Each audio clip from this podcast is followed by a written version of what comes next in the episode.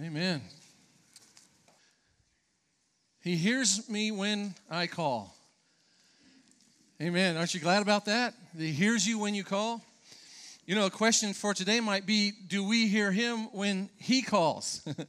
do, do we hear his voice as he calls us? He, he certainly, and we without a doubt know that he hears us when we call. That's what kind of friend we have in Jesus. Amen. We have all, or most of us, have had the experience, regardless of what cell phone company that we have, of asking a question like this Can you hear me now? You've said it before, even before it was uh, an ad for a, a, a major cell carrier. You've said that before. Can you hear me? And we turn our heads, do we not? We, we, we turn to this side or that side. Can you hear me now? I've had times where I'm on one foot with my phone in the air, just trying to get a signal, you know, because uh, they don't always come. But can you hear me now is something that we've asked ourselves. The Verizon's campaign, uh, uh that ad calmed our fears about spotty cell service that was going on with uh, uh, and, and what was going on with the verizon company they, they promised that they would make things clearer that they would be able to always we would always be able to hear the voice on the other hand on the other end of the phone plainly and clearly and how frustrating it can be when we're trying to have a natural just a plain a clear uh, a wonderful conversation with one another while navigating the call drops and the can you hear me now questions it's something that most of us, when dealing with the unclear communications that we share these days, I don't know if you noticed, but did you notice that ad campaigns don't actually change service? Come on now. when they tell you something's going to work a certain way and it, it doesn't, you know, but but we like the commercial and it's fun and so we just take their ad and we say, "Can you hear me now?" Not much better than before, but we keep saying it to each other. Those communications, they'll harken us back to something that we used to always say when, when something didn't work as it was intended to. We'd say this You know, they can put a man on the moon, but they can't, and then just fill in the blank. Whatever it is that you're dealing with that's not working as it was intended. The question still remains, though can you hear me now? Can you hear me now? A man asked his pastor, Hey, if, Je- if Jesus uh, knew Judas was going to betray him, if he already knew that, why did he call him? Why did he call him in the first place if he already knew that he was going to betray him? And the pastor answered it this way He says, I don't know, but here's a question Why did he call me? We don't know why he called Jesus. We could ask the question of ourselves why did he call me? The point is this that Jesus is calling. He, he continues to call to this very day. He's calling, he's calling each of us as followers, and we should be hearing his voice. Can you hear him now? There was a young lady who had uh, a call to go into missions. She wanted to be a missionary out in the mission field. She had it all worked out. She had studied nursing, and that would put her right in the prime position to be able to get into lots of countries and do that kind of work, but still taking the message of Christ with her. And then along came a young man. I looked at Lynn this morning. I said, Remember that? She said, Nope. But along came a young man. And she fell in love and they got engaged. The only problem was this that the young man was very clear about how he felt about it. He felt no call to go to the mission field. And not long afterwards, a man came to their church and he was speaking and preaching and bringing the message. And he, as he was praying over her, God gave him a word. And he said this to her He said, You are called to the mission field God wants you to know that the person that you are planning to marry will lead you away from that calling. Whew, that's pretty specific. Most of mine are like, Rob, you're going to do okay. Real committal, you know? But he says specifically that that marriage will lead you away from your calling. What do you do? What do you do with a word like that? Choose the good thing and marry this guy or break it off so that she could maintain or attain God's very best for her life. The writer of the story relays, he says, I'm sorry to say that she married him. Sometimes the choice isn't between good and evil, It's not always about that. He says sometimes it's between good and what's best. It's not good or evil, it's good or what's best. And the writer of the story relays he's, he was sorry that she went ahead and made that decision, but he said the prophecy that was pronounced over the young lady was true. Not only did she turn away from her calling, but eventually she turned away from the Lord. You see, God's calling. The Lord is calling, and His voice is strong. I wonder if you hear that today. Sometimes we think, man, I, I can barely hear my Savior calling. You know, it's there's so much crowding our airways and crowding our lives and crowding our our our, our uh, just the the lives that we lead each and every day. It's pressing in on us, and there's so much to know, so much to figure out, so much to understand. I mean, you got to know how to fix your phone. These now you just hand it to your kids, don't you? Just hand it to your kids; they'll figure it out for you. But there there's so much that's occupying the space of trying to hear what it is that God wants to say, and His voice voice is still strong. It hasn't changed. He's the same yesterday and today and forevermore. The word says in Psalm 29, it says this the voice of the Lord is powerful. We've got a few. Let, us warm up. You know, the voice of the Lord is powerful. All right. The, it says that the voice of the Lord is majestic. I hate it when I have to beg, but it's okay. It says the voice of the Lord is majestic. Yes, it is. The voice of the Lord breaks the cedars. And those cedars of Lebanon, they aren't something you just, hey, let's take our axe over and try and get that down. These are, these are the big, mighty cedars of Lebanon. The voice of the Lord breaks those cedars. The voice of the Lord hews out flames of fire. Wow. The voice of the Lord shakes the wilderness. Is that the voice that we hear today? I heard God calling. It was powerful. It was majestic. It breaks whatever's hardened, hardened in our lives. The, the steel, the, the mortar, the, the, the, cement, it breaks all that. The voice of the Lord, it shoots out flames. It, it burns the stuff within me that doesn't belong anymore. It just, it just melts it away from me and it shakes the wilderness. It causes me to be able to see far in advance where God's taken me as long as I'm following His will. You see, the voice of the Lord is still speaking to this very day. He's still calling us. His voice is strong and it's majestic. The real question question is do we hear the voice of the Lord? Do we hear his voice today? Do we still hear our shepherd speaking or calling? Or with all the noise that is around us, are we not, are we not hearing what it is that he is saying? Don't you find a lot of competition for our ears today? Especially if the TV's still on. Pastor Robert Morris writes in his book, it's called Frequency Tune In, Hear God frequency. Tune in, hear God. He says this that our ability to hear God is innate. It's something that's within each one of us. It's not something that we work all of our lives to attain, but it's within us when we accept Christ as our Savior that our ability to hear God is innate. It's something innate, it's part of our instinct. Hearing God, he says, comes naturally to us as believers. Sheep, he says, are born as sheep. Did you get that? Sheep are born as sheep. They're born with the innate ability to hear their shepherd. It's actually woven right into the sequence of their very DNA. Lions don't have it. Rhinoceroses, I wanted to say rhinoceri, but I'm pretty sure it's rhinoceroses, but I think that my teachers will tell me after the service. Rhinoceroses don't have the ability either. And bumblebees no matter how hard you try, won't hear the voice of their master. But sheep do. It's part of their instinct. The Bible calls you and me, it calls us sheep.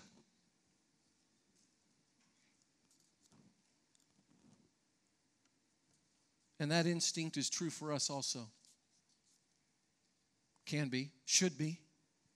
When we become Christians, we are born with the ability to hear, born afresh and anew with the ability to hear God's voice in our lives. If we fear that we won't be able to hear God's voice, we should take heart and be encouraged because God's will, God will and God does speak to each one of us.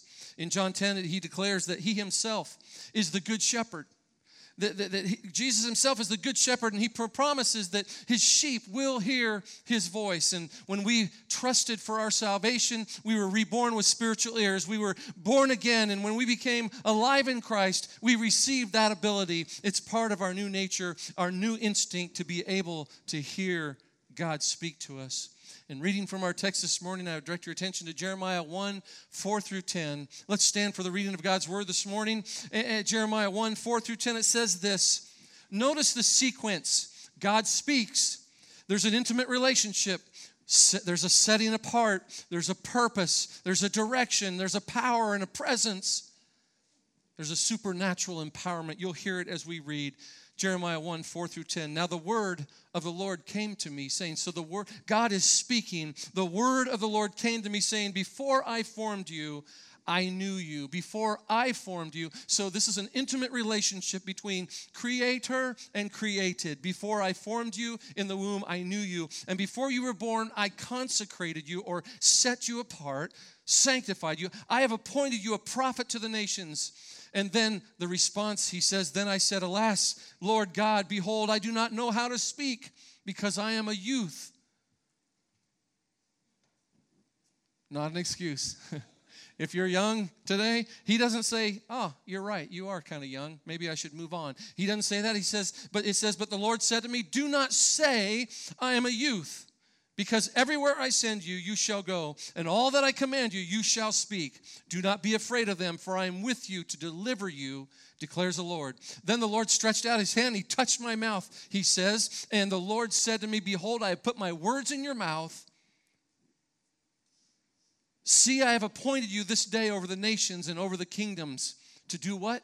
He's got a job to do. He's got a task to pluck up and to break down. That doesn't sound like fun. To pluck up and to break down, to destroy and overthrow. Another one that doesn't sound like a lot of fun. I like to encourage, to build and make you feel good. He, he says you're going to be doing some things, but then he does say to build and to plant. This, the word of God for the people of God. Thanks be to God. Father, we thank you for your word. We praise your name. You are powerful, you're majestic. You still speak to this very day, Lord. I pray that we could, more than ever before, begin to hear your voice loud and clear. Lord, would you speak to us today? In Jesus' name, amen. You may be seated. Well, there's a story told of St. Francis of Assisi. You probably remember him who invited a young monk to accompany him. Accompany him. They were going to go downtown and preach the word go downtown, go, go down to their little, their little area, and they're, they were going to go preach. So the young friar was excited to be with Francis, and he wanted to learn as much as he could from him, knowing who St. Francis was. So he watched him closely. He observed his mentor carefully as they strolled along the streets of the community. St. Francis would often stop to visit the children, talk to them, see how they're doing, and, and, the merchants. He'd see how business is going, what's going on in your life, and how's it coming in, your, in, in what you're, you're doing here. And, and the young priest finally said, Sir, as they made their way back to, the, uh, to, to where they were uh, spending that time together, back to the abbey, Francis replied, uh, uh the young priest said, Sir, have you forgotten something? I, I thought we were going to go down downtown, downtown to preach. Did you forget about that? And wisely, Francis, he replied, My son, we have preached. We have been seen by many. Our words have been overheard. It was by these measures that we preached our morning sermon this morning. You see, God has called many down through the ages to preach or to speak to speak his word to others. Today, we, often call them pastors and preachers, but that's not all. Not everyone is called to preach from platforms each week, but God does call each of us, actually, every one of us, to share or to bring his word or sermons uh, into the marketplace of life that we live each and every week, wherever that may be. We are to take his word with us as we engage in the communities that we live in, naturally, normally. Uh, we talked to somebody this morning that was doing that this week and was out at a, a kind of a, a, gathering, kind of a barbecue type thing. And he was thinking through on what the activities that were going on. He could tell the, the darker it was going to get or the later in the evening it was going to get, it was going to become a place where he probably didn't want to hang out as much. And, and so uh, he, he made his, his way over to the, the person that was at their house said, Hey, I got to get going. They, oh, you're leaving already. Why would you be leaving already? And he had the opportunity to, to speak into them. He says, Well, um, I just, I, I got to get home in time to kind of get a good night's rest because I, I get up and go to church. And, and uh, that person said, Well, you don't have to go to church to, to know God. And, and instead of arguing the point, he said, No, no, I, I don't suppose you, you do. And, and the person began to think, oh, well, uh, really, you're not going to fight with me about that? And they be, he says, so, so why do you why do you so much want to go to church? He says well uh, you know i get up early and i go in for prayer and, and, there's just people there that really care about me and i care about them and i just i can't wait on saturdays to kind of lay down and get ready and then get up and go to church. I just i love the people. And by the time they finished their conversation it went from well you don't have to go to church to know god this person was like well where is your church well what church do you go to well you know up there on tucker and you know highland hey, well well, maybe, maybe someday I'll come over and, and visit your church. Just normal and naturally speaking about his own life, about what's not, not coming against, but just speaking about what he can't wait for, the excitement that he has to come to church. You see, the pulpit ministry and the marketplace ministry, they have similarities. There's some similarities there that whether you're preaching from a platform or you're just taking the word out in your normal everyday life, there's number one, it starts with the call. There's always a call. The word of God came to me, it says in verse 4. It indicates a very personal call from God. You see, God recognizes each one of our gifts, He recognizes our talents and our attitudes. He knows exactly how we're all made up. And God's call is personal. His loving approval sends us out to the lost world to share the kingdom message through our words and our actions and even our own the righteousness that he puts on us. One writer said it this way god's initiative does not destroy man's responsibility. Quite the contrary he says god has acted therefore man is responsible to act.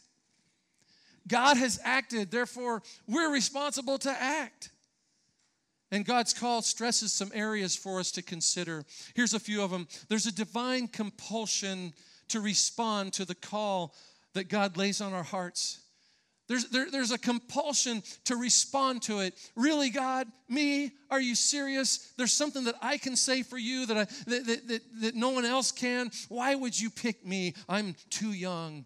I don't use that one anymore, but uh, you know, I don't have the words, and and He knows who He's calling. But there's a compulsion to respond to that call. There's also a compassion, a deep compassion that others in the need of God, that, that they have a need for God, and we all share that together. This great need of God. There's a deep compassion for those. Then there's a there's a direct concern for the lost. We become very consumed with the idea that there are people who don't know Christ and their lives would be so amazing if they'd have the opportunity to meet the master that I've met. There's a diligence that drives us to understand and study the word of god. We i don't know what to say. It's all right here. And, and, you don't have you can memorize it if you like but, but but even if you can't memorize it as long as you read it i can't tell you how many times god has recalled to me scripture that needed to be said at a right in this perfect moment and i don't remember studying it. I don't remember uh, placing it in memory. That's a good thing to do but we have to read it or god can't recall it to our memory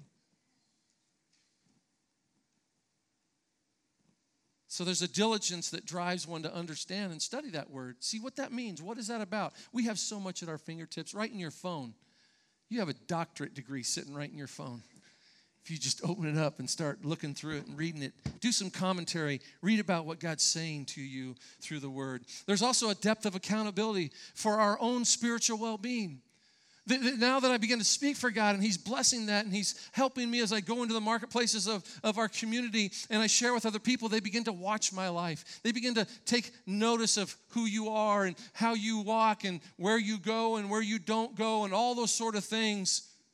And I feel a responsibility. There's things out there that are permissible, there's nothing wrong with them, they're not sinful. There's some things I just won't do because I know that I represent Almighty God.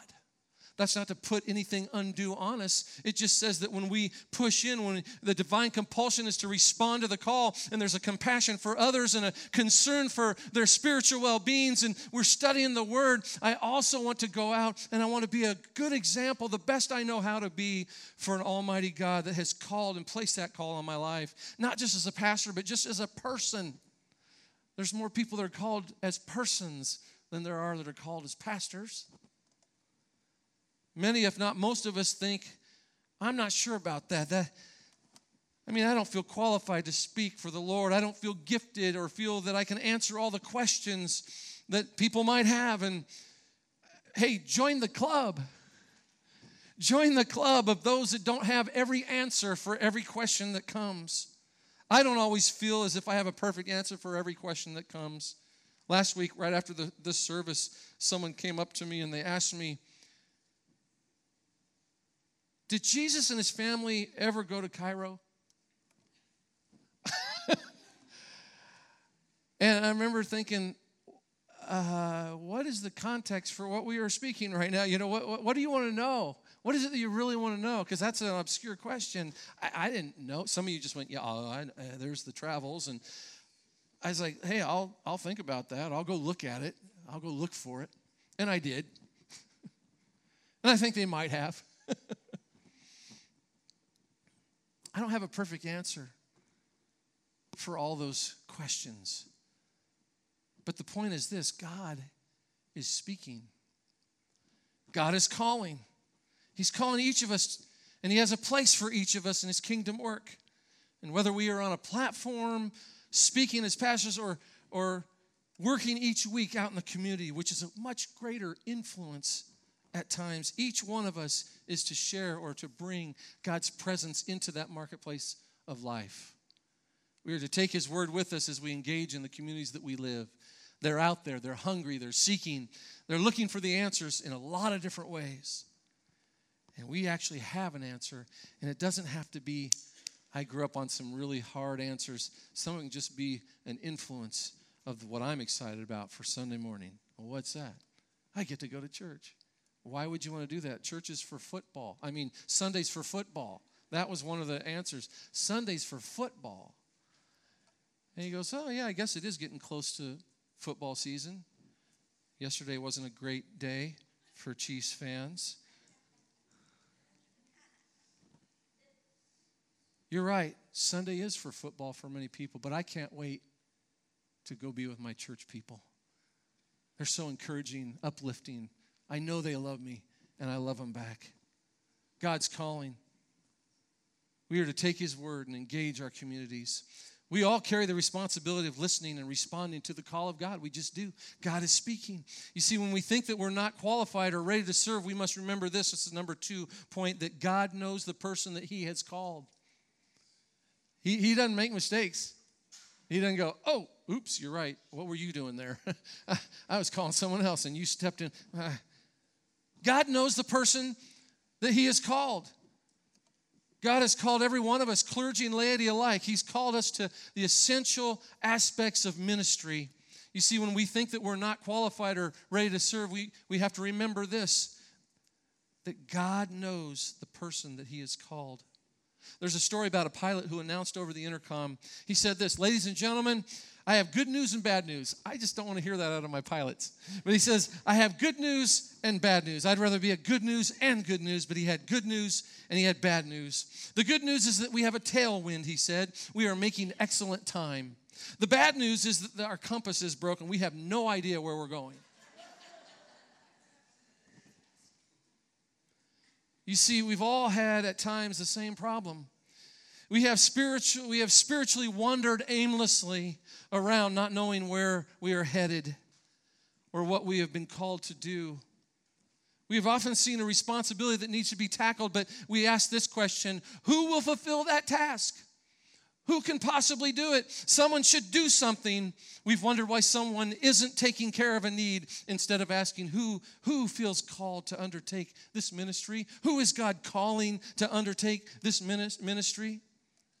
The difference is quite subtle. You see, God is calling us to not take a task. I don't know about you, but if I ask you, hey, how many would like to take care of a task this week for Jesus?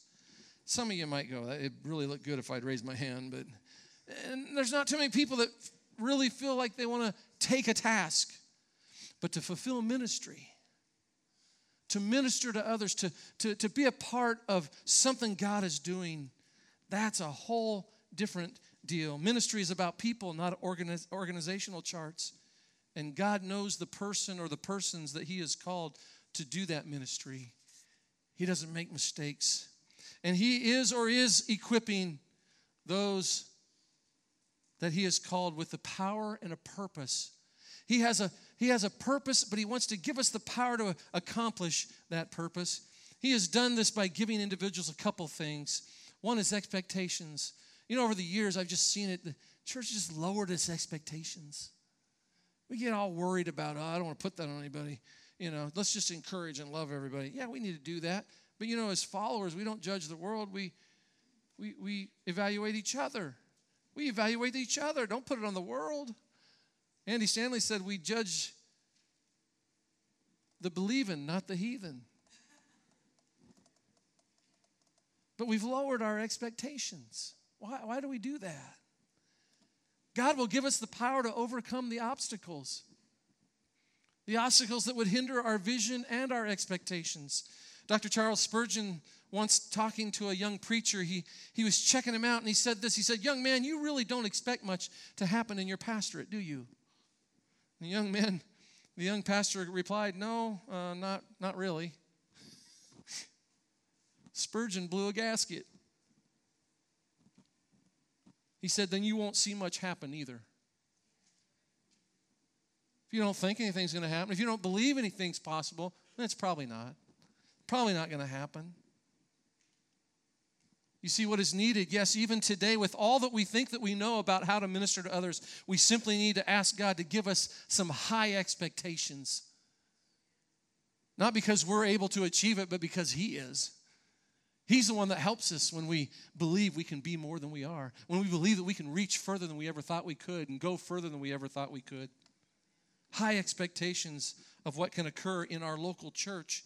God wants to give us that. Whether it be a Sunday school class or preaching or maintenance or janitorial work or music or whatever it may be, we must be sure to expect that God will bless every our every effort for his church and for his kingdom.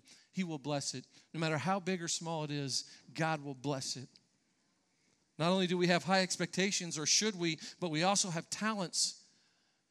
Talents. God given abilities for God's glory. Philip Brooks told of a story of some illiterate tribesmen to whom a sundial was given. Everybody know what a sundial is, right? It goes way back.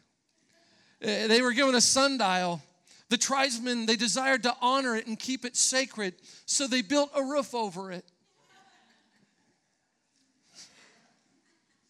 Here's a question to consider Do the talents that God has given us seem so valuable that we carefully put them a roof over them to, to shelter and honor them instead of using them for God? Do we bury them for a day that might come? Do we hide them under a bush? Oh, no, you see, we must let it shine, let it shine, let it shine.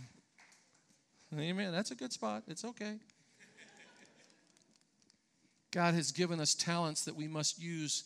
We must use them for God's glory.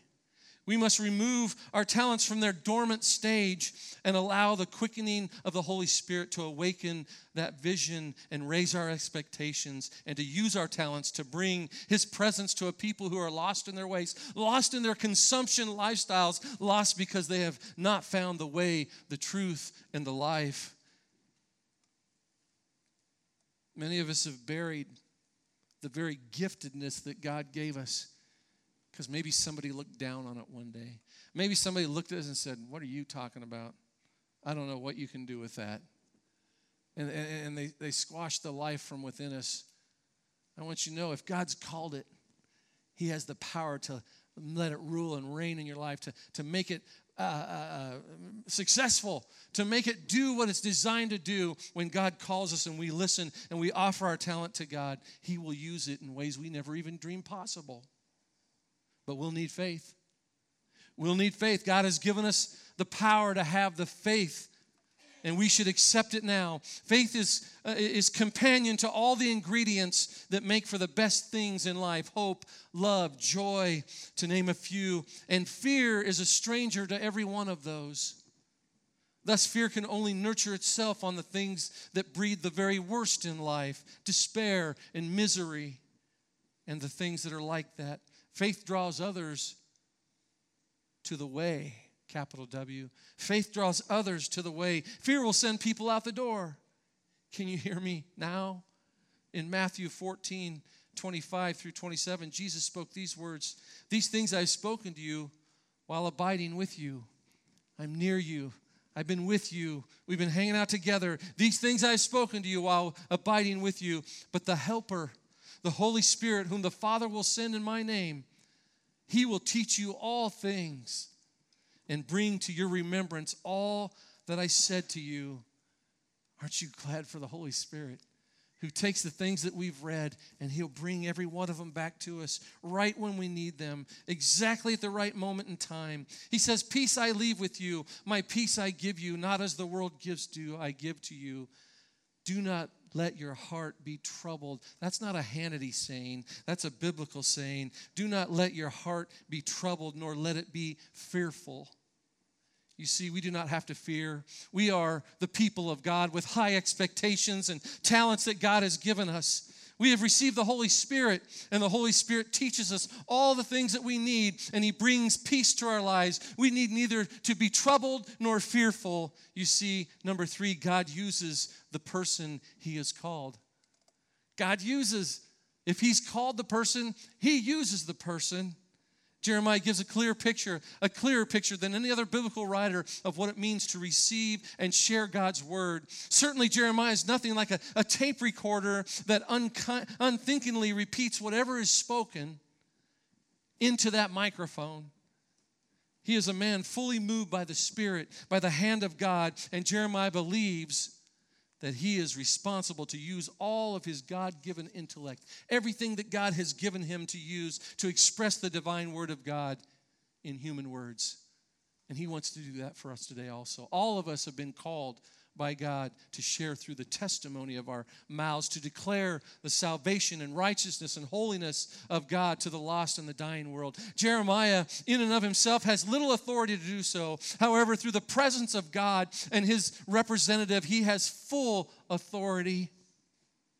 And today, more than we might know, more than we might, uh, might believe in our own hearts, the people of God have all the authority of God to speak for God, to be the mouthpiece of God to a world that's in deep despair. You see, God tells Jeremiah that he has been appointed his spokesman to express to his society their spiraling downward plunge into the abyss, into the destruction. And God says that Israel will be uprooted, torn down, destroyed, and overthrown. Not a, not a popular message, you know? Today's society that we live in parallels that ancient society of Jeremiah. Morals and actions and philosophies.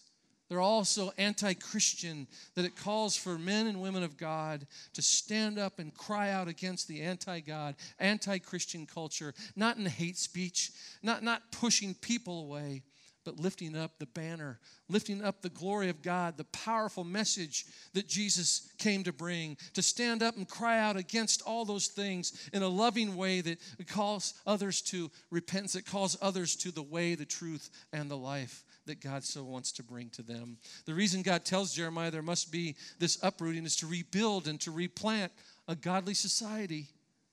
In love, we must speak and live godliness to our culture. What makes us different than anybody else that we come across in our world? In her book, Gardening Mercies, Lori Oatsby Kaler writes about a neighbor who came by her house one day and viewed her garden for the very first time. And the neighbor told her how hopeless her gardening was because the soil, the soil conditions were very poor. I, I have cement hard clay soil plus oak root fungus disease in my soil. That combination, she says, kills. So her friend said that nothing would possibly grow in her garden. She said, Every, everyone has obstacles. We all have them uh, to overcome in gardening. If you're looking for a gardening experience without obstacles, forget about gardening, she said. You won't want to do it. Some gardeners start out with big problems, she said steep slopes, high altitude, short growing seasons, heavy wind diseased soil. If something isn't happening to challenge you, you're not gardening, she said. But just as Jeremiah saw all his obstacles, he also saw the solution. It was in God. It was in the very God that had called him today we have many obstacles in the lives that we, li- that we live. There are many obstacles that come our way, but with God's help, we can overcome those obstacles. These obstacles come, uh, become our launching pad to conversation with our neighbors and friends. We don't even have to have overcome them. We can say, man, we're challenged. We're really struggling with something. But you know what? God's bigger than what's the matter. And, and so I cast my cares on Him, and He's going to deliver me through it. Hasn't happened yet, but I know that He's working. I know that He's drawing me to a better place than I found myself within. They're a launching pad for that conversation with neighbors and friends about what Jesus can do in their lives. They begin to identify with us.